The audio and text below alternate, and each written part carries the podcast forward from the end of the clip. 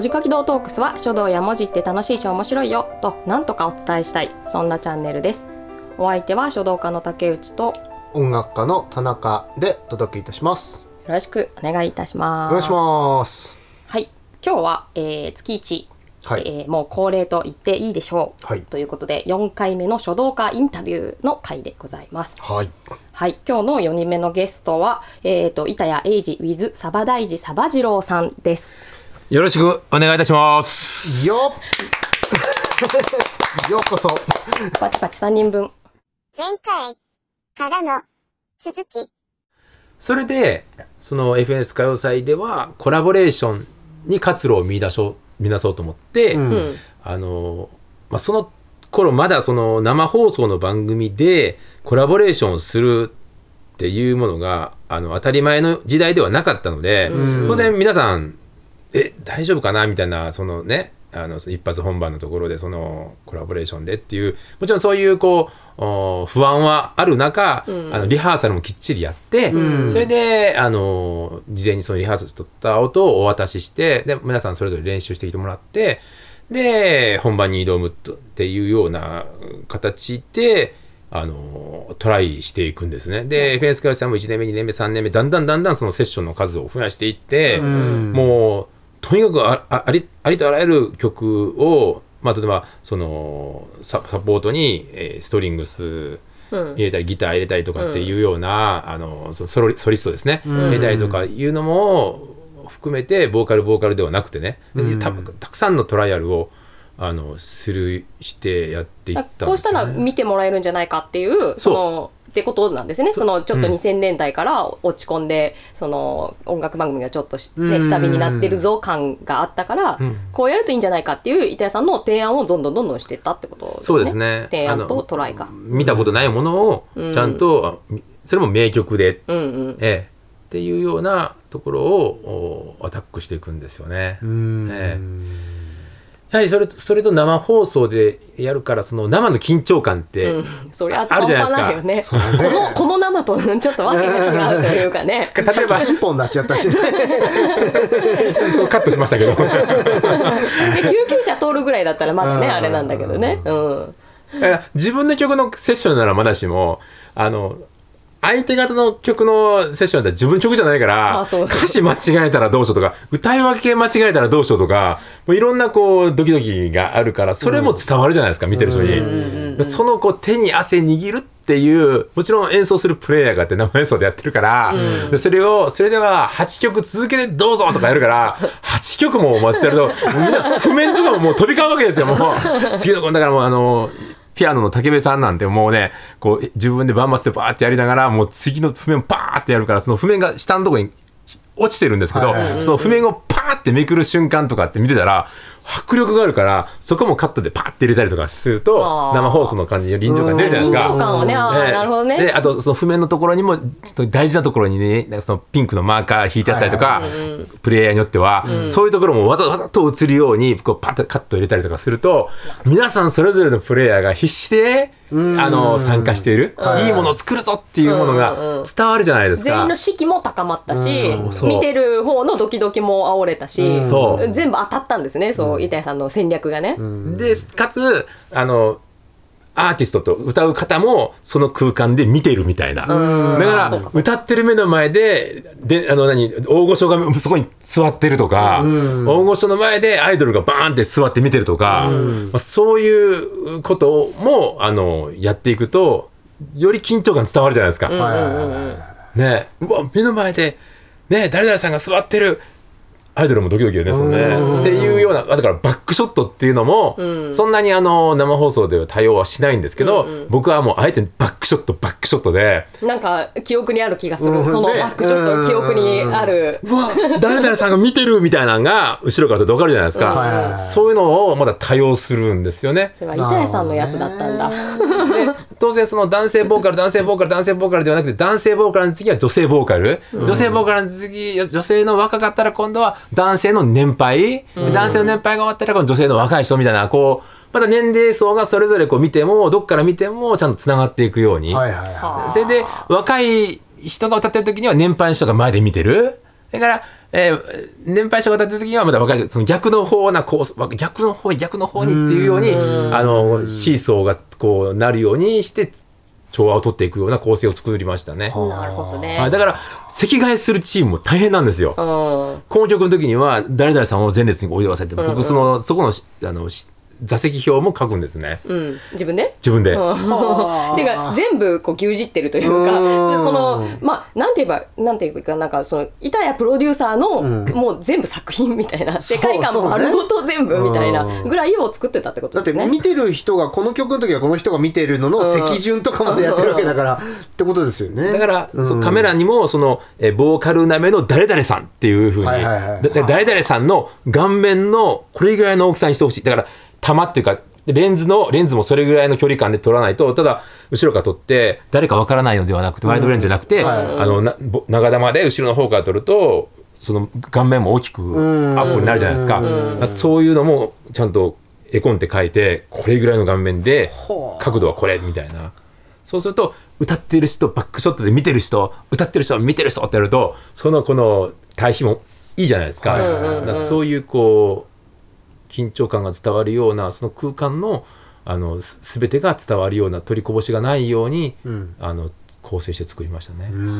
あーなんか今ね今も熱量からすると、その書道の熱かったその高校時代大学時代の熱量と結構同じぐらいの圧を感じるっていうかそうね。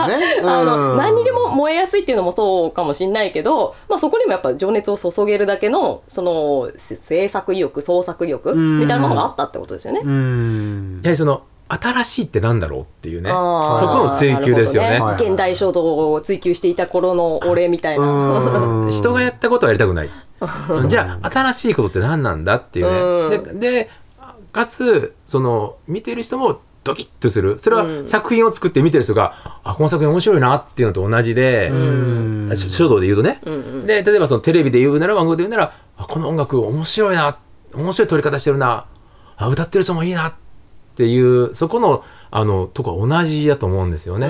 それを伝えるのがテレビの仕事だと思ってたんで、そういう作品を作りたいっていうふうにでそれのもっとその小さいものが僕らの音楽やったんですよね。あれあれはもうもう最初から僕が作って、その時代はバリーライトってこうねギラギラギラギラってするライトがね、うんはいはいバリーライトであったりピンスポットがバーンってあったりとか、LED 後ろに映像がバーンってあったりとかっていうのが、まあだんだん時代の主流になっていくんですけど、ん。一切そうではないと。うんうん、そうだったね、うん。そうだった。あの あの観部屋みたいなね、うんそうだ感じね。ね。シャンデリアをつって、ん。で当時2004年とかシャンデリアなんて売ってる業者がなかったんです日本には。今でこそそんなのどこにでもね表参道を歩けばシャシャンデリアつってるお店なんていっぱいありますけど今からその20年ほど前なんでシャンデリアを入手するにはシャンデリア売ってる店がなかったのであのデザイナーのセットデザイナーと、はあ。のロサンゼルスまで買いに行くんです。ハリウッドまで買いに行くんですよ。シャンデリアが必要だったんですね。それでもうお頭の中の、あの、それも大きいシャンデリアね、うん。セットに、絶対映ってからスーってなんで、そういう絵絵な感じがする。うん。でそういうシャンデリアの明かりでで演奏しているというようなだから昔でいうところのサロン。サロンのうん。あのドガの絵とかにサロンが、はいはいああいうなんか、サロンのようなイメージの色合いのちょっとオレンジなあオレンジの茶色っぽいような色合いな、うん。アンバーな世界。ちょっとなんか洋室みたいな、洋館の部屋みたいなそう感じそうね。で、それとか、あと東京タワーが見えるような、はいはい。あの、スタジあオ。えーだからオープニングの CG を東京タワーがバーって見えるような、あの、だから世界の中の日本のあの東京の音楽番組っていうのを作りたかったから僕らの音楽のオープニングはあの東京タワー 東京タワーをあのシンボルにしてだからスタジオもカーテンがバーって開いたら東京タワーが見えるっていうようなそういう設定のスタジオ作りしたんですよね。そういうというかもうあの見たことない新しいってなんだろうっていうものの追求。でででありきたりじゃないは自流じゃない。自流の反対にまた新しい扉があるんじゃないかなっていう追求をしたのがやっぱ僕らの音楽でしたね。あれ10年続いたんですけど10年で本当1200300曲あるんですけどあの撮りましたね一人でずっと。なんかあの東京タワーとさそのシャンデリア私ももちろん番組拝見したことあるから、うん。なんか今もうじんわり浮かんもうじんわり浮かんできちゃっていやそうそうだよね。今それに浸りたくなっちゃったもんね。で昨日もたまたま YouTube でバーで見たら、えっと、スーパーフライと、はいそれからサリューが歌った、えー U2 のカバーで「へー。えっと、ウィ With With- Without Without You」はいはい。はいはい。っていう曲あるんですけどそうそうそう、あれが YouTube に上がってたんでたまたま見てたんですけどあこれ撮ったな って思いながらね。あこれ撮ったなこれ。なんかそのさなんか結構多くのね、もううん。もう日本のさお国民のさ結構多くの人がなんかじんわりあの話だけで映像が浮かんじゃうよううなのを作った人がここにいるんだ。いやいやいや、まあまあ人手不足だったんでしょうね。いやいやいやいやいや。いやだってさそんだけさそのね箱を用意してでその東京タワーが見えるスタジオをまず用意するのだってねお金もかかるし、シャンデリアをロサンゼルスに買いにおか行くお金もかかるし、なんかもちろんねフジテレビ大きい会社だから、うん。お金は使えたんでしょうけれど、うん。こいつに予算かけられるぞって言ってね周りからもちろん名プロデューサー記載プロデューサーだからお金はいっぱいねかけてもいいみたいになってたんでしあのね、ょうし。それはね、スポンサーが、やっぱり僕らの音楽で言うと、うん。番組費は高かったんですよ、な。なぜかっていうと、スポンサーがそんだけ出してくれたんですよ。うんうんうん。キリンのね。最初はソニーの一社提供で、うん後にキリンの一社提供になるんですけど、うん。あのキリンさんがそそれの対価をちゃんと払ってくれたので、ん。あの音音楽番組っていうのはそもそもあのいろんな番組の中でも制作費は高め設定なんですね、ん。ドラマとか音楽番組は高いんですけども、僕らの音楽はとてもあの高めの設定でやらせてもらったのはスポンサーさんのおかげだったんですよね。なるほど。はい。いやもうそれね見込まれているとか信頼も絶大だったんでしょうからねきっと、ねこいつならいい番組作ってくれるみたいな話もあったんでしょうから。でもう僕らの音楽って聞くとさやっぱりあのもうこれ初動、まあ、ちょっとちょっとの話にちょっと戻っちゃうけど、あのタイトルのさ大事、まあ、これちょっと YouTube の画像とかに画像、あのタイトルをさ、お借りできたらなと思うんですけど、んあれを書いたのがさ板谷さんだっていう話冒頭にしましたよね。そうそう。うん。そう。ああいうのをさこう自分のイメージもそのイメージももはやあってシャンデリアがあって東京タワーがあってあのあんな感じの字で書こうみたいなもうそこまで設計ができて番組作りしてるっていうような感じ。そうですね。あの最初にもちょっと話しましたけどそのあの英語表標識のタイトルでもなくて、うん。和のタイトルで、うん。でかつフォンフォントではなくて、うんうん。筆ででそういうこうアナログな質感の番組を作りたいと思ったからうん。筆ででそのあのタイトルをパッて書いてで出来上がったわけじゃなくてあれ何回も実は書き直してるんですよ。まあそりゃそうでしょう。あの一番最初のバージョンとのそこからね5バージョンぐらい2年おきぐらいに変えてるんですけどああそうなんだ。こっそりと。あそれあそれ全然知らなかった。英語版もあります？え筆で英語書いてるみたいな。違うかな？アワーミュージック。アワあのーミュージック。別のタイトルがありますよね英語で。ああ、アワーミュージックっていうのがサブタイトルでありますけど、うんうんあのでも僕らの音楽っていう筆文字は一つしかありません。うんあのでもまだネットで多分僕らの音楽って検索したら3種類ぐらいの書体はあるかもしれませんけど微妙に5種類ぐらい、ちょっと変えてるんですよ僕が。あのそれは自分の中でこの羽がなんかちょっと気に食わないなってずっと思っててその その答えが見つけるのに2年ぐらいかかったりとか。まあやっぱりずっと、まあ、もちろんね制作の方がお仕事としては大変なものだろうけど、うんはい。まあ、書道っていうのがその頭にはずっとかすめてるしもちろん作品の中にそのね自分の書いたもの入れちゃうしっていうことで、うん。まあ、ずっとずっとさ30年間ともうずっとあったわけですねその書道。どっかに書道がずっとね横で走ってる感じですよね。うん、うんそだからそういう意味では本当はあの書道で模索した現代の書ってなんだろうっていう考えっていうのはそのその時のディレクター時代も同じでしたよね新しい音楽番組ってなんだろうっていう、うん、ありきたりじゃないもんって何なんだろうっていう探求は変わ変わらないですよね。うなるほど。はいね、なんかちょっと本当ね長くなってきちゃったからあのもうもうちょっとだけ進めさせてい。ただこうかなと思うんですけど、その音楽番組をさ制作して、はいでまあもう、まあ、30年間を今ねめちゃめちゃギュッと話してもらっちゃったし、はしょってる部分の方がね膨大にあるかもしれないんですけど、まあそのもういいかなみたいなもうそろそろなんかなな、まあ、30年やったっていうのの潮時を感じ始めたみたいなのってあるんですか？うん。これはねまあど どこのあの社会もそうかもしれない。管理職ってところに出てくるんですよ今度。あねあの後進も育てないと僕がずーっとそこの土俵のど真ん中に立ち尽くしたらフジテレビの音楽番組の後ろはてペンペングさんになっちゃうんで当然その後輩を育ててほしいっていうようなことになってくるわけですよ。うんうんまあまあどこの仕組みもそうかもしれないですね。だけどその、まあ、オーナーシェフみたいな人が、まあ、例えば仮にいてそれが2代目になってきたら当然同じもんが生まれるわけじゃないんですよね。うんはいはいはいだからまあそうなってくると感性とかそのあのセンスとかっていうものはなかなかこのクリエイティブなところにおいてはちょっと違うんですよね。あのだからまあそこでちょっとなんかこう、まあ、一つ管理職として僕がそのこう指導するというのがどうなのかなっていう疑問と、あともう一個自分の中で発してたあの時の初回になろうと思ったお前はどこに行っちゃったんだっていう自分がやっぱり蘇ってきたんですよ。だんだんだんだん。あれ俺ってフフジテレビを経てそしてそこで得たものを何らかしら今度また書道でそういう経験を持ったものが書道に持ってくるとどうなのかなっていうのがあったの。それは実はもう一個,、もう一個理由があって川北半兵衛師さんっていう人がいるんですよこの陶芸の世界に、はいはい。これは僕の中のすごくレジェンドなんですけど陶芸のこの川北半兵衛師さんっていうのはこの人は銀行マンだったんですよ。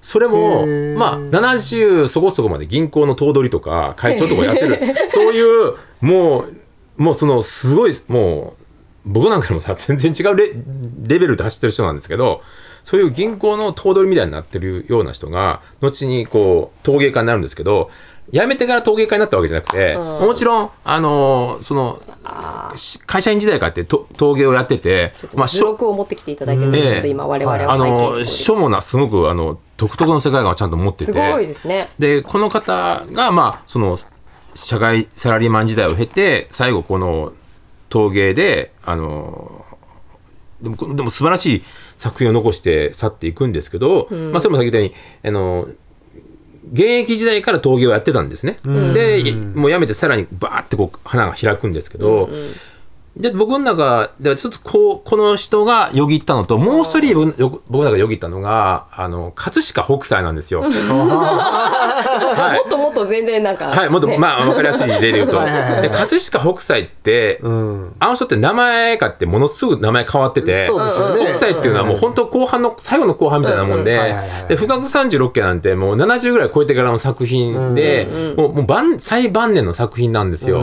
で、あのーそういう意味で、自分はそのテレビ局のその演出なりプロデューサーを経てそこから作品をあの時通ってた新しい現代の書道って何だろうっていうものの答え探しっていうものをやる時期がついに来たんじゃないかな。その頃はちょうど50ぐらいだったんですよね、だからあもう人生100年なのか80年なのか僕の人生どこまでいくか分かんないけど半分は当然もう来たなと、じゃあもうここからはその自分探しの追求をやっていく時期なんじゃないかなと思ったんですけどそこでもう一個展覧会っていうものだけ自分の中ではやりたかったものがあったんですよね。でそれであの最後その美術のところに行かせていただいてでえー美術制作局で、えー巨大映像で迫る五大絵師っていう展覧会、これねあの、ねあの板谷さんのホはい。ームページのトップ画面になってるんですよね、はい。まあなんで皆さんにもご覧いただ、あの見てお時間あったいただければと思います。らぜひあの僕あの見ていただいたらそこに映像があるので、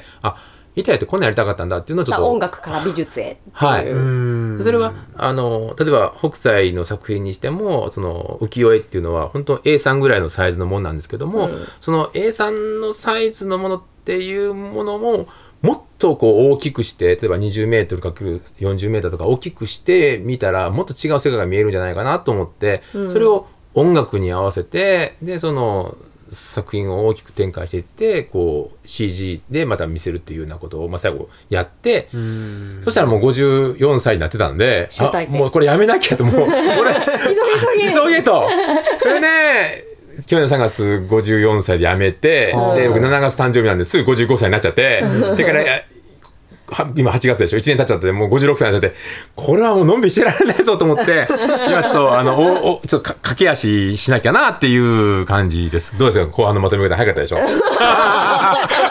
なるほど。あなんかそのじゃあ今ねあの一、年ちょっとやって、ねはい。書道家としてあのオンリー書道家として、はい。い、やあのやってまあ実質半年ぐらいしかやってませんけどね。1年ぐらいなんかポケッとちょっとね。いやでもね、うんやっぱこう今さっきちょっと見せていただいたこの川北ハンデイハンデイシシさんはいね、じゃないですけど、はい。だこの「すべて」っていう板谷さん「すべて」っていう本が出た時には、やっぱ僕らの音楽とかもうんそこに入るで入るわけだし、うん。やっぱりなんかいまだ1年くらいですけど みたいのでは多分ないんじゃないかなっていう。でもう本当に怠けてたらねあっという間にあの月月日が経つのでね、ん。そうだからなんかその私板谷さんにさまだ聞きたいこと山ほど あるんだけどうんまあなんかその書道とさ音楽の関係みたいな話だったりとかって、板谷さんならではで考えてること多うん。分すごく見えてることあるんじゃないかなとうん。思うんでまたの機会に絶対別撮りしたいと思ってるんですけど。で今日は、えー、と板谷さんのじゃあ最後に、えーとまあ、今後の野望というか、うん。展望というか、うん。ご自身、うん。まあ、今後、まあね、あのちょっと今急いでるっていう話してましたけれど、まあ、どんな感じで活動していくうん。かはい。お聞きしたいです。まあ、まずまあ自分の言葉を書きたいなと思ってますね。あのうん。うんまあ、それも僕そんな相田光夫さんみたいになんかこうなんていうんですかじ人生の悟りを開いたような境地になってるようなもんでも人間でもないので、うん。そそういうことは書けないんですけども、んうん恥ず恥ずかしいというか自分が自分が足りなさすぎて。だから自分の目線でまあ最近の作品で言うと扇風機と旅旅という字と寝るという字で旅ね、うんうん。扇風機と旅ね。だからなんか旅に行って扇風機のとこでまあ昼寝をしながらこう感じるとか,、うん。なんかそういう自分のこう体験とか生きる等身大の中から出てくる言葉あの先ほども出ましたけど逆流の創造っていう、うん。うん逆流の中にこそ何くそなんとか新しいとこを見つけ出すぞっていう想像が生まれるんだっていう逆逆流の想像とか、それも「の」という言葉でコラボレーションしてるんですよね。逆流という単語と想像のコラボレーションなんですよ。ね。これが音楽と同じなんですけど、逆流っていう言葉を書くの結構、まあ、逆流で想像も膨らむ、でも逆流の想像って書くだけで、そこで新しいイメージがまた広がるので、まあ、その言葉のコラボレーションっていうところも自分の等身大の中で自分が感じることをあの自分の言葉で表現していきたいなってまあ自分の書のスタイル。で書のスタイルももちろんたくさんあるんですけど、まあ僕はやっぱりその3000年の書の歴史の中のどっかを引っ掛けて、うんうん。あの時代の紀元、まあ、1000年1000年の頃にいたベイフズさんと僕のコラボレーションで時代が1000年超えてるけどそこで夢の共演っていうやっぱり共演が僕の中のテーマなんで、ん。あの空海時代をを随分飛び越えて時空を超えて空海さんのあの雰囲気と僕の文字とコラボレーションして空海フューチャリング板谷寺板谷寺フューチャリング空海っていう感じで、あのこのテーマでやりたいなとかそういうふうなこうテーマでお持ちながらコラボレーションっていうテーマを時代を超えたコラボレーションを持ちながら先人の人のどこか匂いを感じる文字を書きたいなと思ってます。うんはい、なるほどはいよくわかりました。でこれでなんか冒頭のね、うんウィズあ、そうね。っていうところがねそう、そこ、あの、最後に、もちろん拾おうと思ってたんですけど。はいサバ大二、サバ次郎さん、あれは、ニック。ニックネームというか、何、書道家で言うと、画号みたいなものですか？これねあの僕がその、まあ、フジテレビ入って当然皆さんからあの子供が生まれたから命名書いてくんないとか、うん。そういうありがたいこととかまあそれをその 何あのちょっとしたあのご祝儀のところに名前書いてとかそういうのとかいっぱい今書か書かされるわけですよ。まああの書いてって言われるから書くんですけど、その時にあのかっこいいなんか白雲彩とかないのとか言うから白雲彩か。でも突然そんなそんなんつけてもなんか突然突然唐突すぎるなと思ったからまあ俺す僕釣りが好きなんですけおどー趣味釣りらしいまああのまあ、サバが好きなのであの木寿司って知ってます？木寿司って。京都では木寿司あのまあサバのしちょっと塩でであのおお酢お酢お酢にしめてそれをまああのちょっとかなりバッテラ？まあバッテラの上のとこみたいな。うん。あのしめ鯖みたいなもんでうんそれがすごく僕好きなんでサバ大事サバ二郎っていうやつにしてやろうと思って。だからそれはそれ来た。ひ聞かれたらサバ大事サバ二郎っていうのはあの藤子不二雄とかあ服部半蔵をあの間違えて解釈したみたいな感じで、あの、サバ大事サバジロになっちゃったんですっていうふうにして、あの、答えてたのね。でそうやってサラリーマン時代いたもんですから、でまあ辞めて急にあの板谷英二ですっていうのもサバ大寺サバジローさんがかわいそうでだからまあ 当時のああいつも連れて行ったろうかなと思ってああ当時のサバ大寺サバジロー君とで辞めた板谷英二の合体でコラボレーション。コラボレーションではあ。板谷英二ウィズサバ大寺サバジローっていう名前でまあよくよく。へんてこだけどいいやと思って。へへんてこでおしゃれですよね。ねへんてこでおしゃれ感がすごく。だって最後にねあの作品のさ最後にサバサバって書いてあったりするんだよ。サバ大寺サバジローサバ。ササババ。サバってねさその自分の名前をさサインするのにサバサバって書いてあったりするねかかわいいね、うん。よくね後輩が文字書いてほしい時に「サバジロー先生ちょっといいですか?」とかって言う来るから やっぱりねそのサバジローの名前もねなんかね「はいさよなら」っていうのもなんかかわいそうだなと思ったんで。なるほど。それ逆はなかった。逆逆っていうか例えばほらさっきの北斎じゃないですけど名前変えるみたいな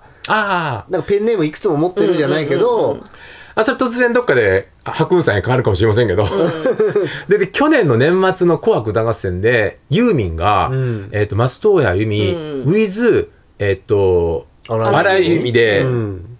出たから、うん。でかつてのユーミンのその何あの CG とセッションしてたじゃないですか、うん。あれ見た時にあユーミンもかつての自分とウィズやるんだと思って。でもなんか俺はもっともっと前から考えていたけどだから僕あのね安心した。あよかった。俺いなねサバダイサバジロちょっとサバダイサバジロがちょっとおかしいけどまあいいやと思って、うん。でねその間にサバブームってやってくるんですよ。え。あサバ缶ね。さサバ缶とか。だからなんかちょっとねあ俺サバブームやようやくサバ認められたかなっていうなんか10年ぐらい前にねそういう嬉しい時期も下手なんでうん。サバダイサバジロがなんかこうねあのだから板谷英二とサバダイサバジロさんのあのコラボレーションでこれからもちょっとしばらくやっていこうかなと思ってあのやそういう名前なんですあれは。なるほど。めっちゃねもうテテーマテーマになってるんですね。そん。の音楽時代のコラボっていうところがセッション。っていうところが、はい。はい。ーもうえなんか具体的なそのイベントとか展覧会とかっていうのは今はある？でもねそろそろねあ作品溜まってきたからあの大きい展開していってあの大きいのも小さい作品もあの掛け軸ももう作品ちょっとできてきたんでね会場探ししてやらなきゃなと思ってはいるんですよね。探ししてやらなきゃな さサバ大臣に。そう。そうそう。なるほど、い。えー、じゃあもうそれは超交互期待ですね。そうですね、はい。うん。はい。ぜひやりますんで。告知してください。らの告知させてください、はい。ぜひや見に来て笑いに来てください。いやもうぜひ絶対絶対。じゃこれみたいな。これが新しい書道かというふうにあの思われてもしょうがないようなものじゃならないようにちゃんとや頑張りますんで。ああもはい。うめっちゃ楽しみです、ね本当本当に楽しみです。ううん今日竹内さんの話をいっぱい聞きたかったんだけど、いやいやこの方もね独特のね こうセンス持ってるので僕はちょっとあのこの後飲みながらの聞きたいんですけど。まあそうね、はい。あのちょね私のあのねあのインタビューされる回ではないからあれなんですけど今日はね、うんあのサバ大寺いや違う違う板谷英二 with サバ大寺サバ次郎さんにお越しいただいて、はい。えっともうね壮大なそう壮大すぎる話をお聞き、高校の時のね、あの先生にこう毎日店に行ってたよとかね、はい、ね。川野良夫先生奥で野先生。はい大学入って大学でもねブートキャンプで学 ボコられて。鼻がポキポキもう鼻なかったもん。ちょよく鼻戻ってきたよね。っとずつこう伸びてきて。ねそんでフジテレビ入社して音楽番組を革新したという。そうだしさだってフジテレビがそういう採用の仕方してなかったら、うん。だって僕らはそのね数々の番組を目にすることはなかったし、色物採用ですからたまねたま横入り組ですから。いやーねそのでもそれがなかったらでこのコラボっていう文化も生まれなかったし、コラボっていうね言葉とか文化もね、ん。やっぱりそうですよね。文化もう創設者みたいなさ、えーもうね人手不足で。だってなんかやっぱそう「Wiz」っていうのはねあの90年代からなんかちょこちょこ聞聞かなかったわけでもないような気もするけどそれもやっぱコラボフィーチャリングみたいな。そうね。フィーチャリングね。フューチャリング、フューチャリング？そうかそうかそうねそうどんどん言葉変えながらでやっぱりそこの大きい部分をねやっぱ板谷さんがこう熟成というか、ん。ね、みんなの認認知でもあるしコラボってこういうもんだよっていうのをやっぱドンとこう世界に置いてくださったうん。のもやっぱりその時フジテレビがそういう採用方法をしてなかったらをしていたおかげというね。で しかもしてたところでその前に書道をやってなかったら、うん。やっぱこう、ね、人生ってそこううつながってるよねっていう。みんなやっぱねそれぞれのストーリーがあって。うん。うん。でねあのそのつながりが今日聞けたからもうより作品見るのも面白くなるだろうし。そうですね。そうそうやっぱねうん。人となりっていうのはし知ってみるとねこの人そのあのあの人が書いてたんだみたいなのもやっぱり入ってくるっていうのもあると思いますしそうだよね。より深みを増してね見れると思うから。いやいい話がいやいやもう聞けました。あの30年遅れてようやくあのスタートラインに立ちましたけども。なんとかここからねやっていきますんで。はい。むちゃくちゃ楽しみですね。めちゃくちゃ楽しみですうん。ねもう書道会が変わるかもしれないですね。うねいやいや音楽界を変えまマジでそう。マジでそうよ。ん。そんなそんなこと言わないでもう本当にもう。まあったていう風な期待をね、はまあ、あの一ファンとしてあの、えー期待しております。ありがとうございます。ありがとうござい。ます。はい。ってとこですかね？はい。というわけでじゃああの今回はご視聴長くなってしまいましたがえありがとうございました。ありがとうございましたボリュームたっぷりね内容たっぷりで、えーお届けいたしました。なんかあの別にねこの音楽の話とかあのする雑談会なんかまあできたらいいかななんてのも思っておりますが、えーインタビュー会はこれにてというところでございます。はい。というわけで、えー以上ご視聴ありがとうございました。えーご聴取ありがとうございましたかな？Spotify とかねそういうのを聞いてる方。はい。というわけで、えー以上、音楽じゃない、音楽じゃないね、おじかきでした。おじかきドートークスの田中と、えー書道家の竹内と板谷英二 with サバ大寺サバ次郎でお送りいたしましたバイバイバイバーイ。ありがとうございました明日。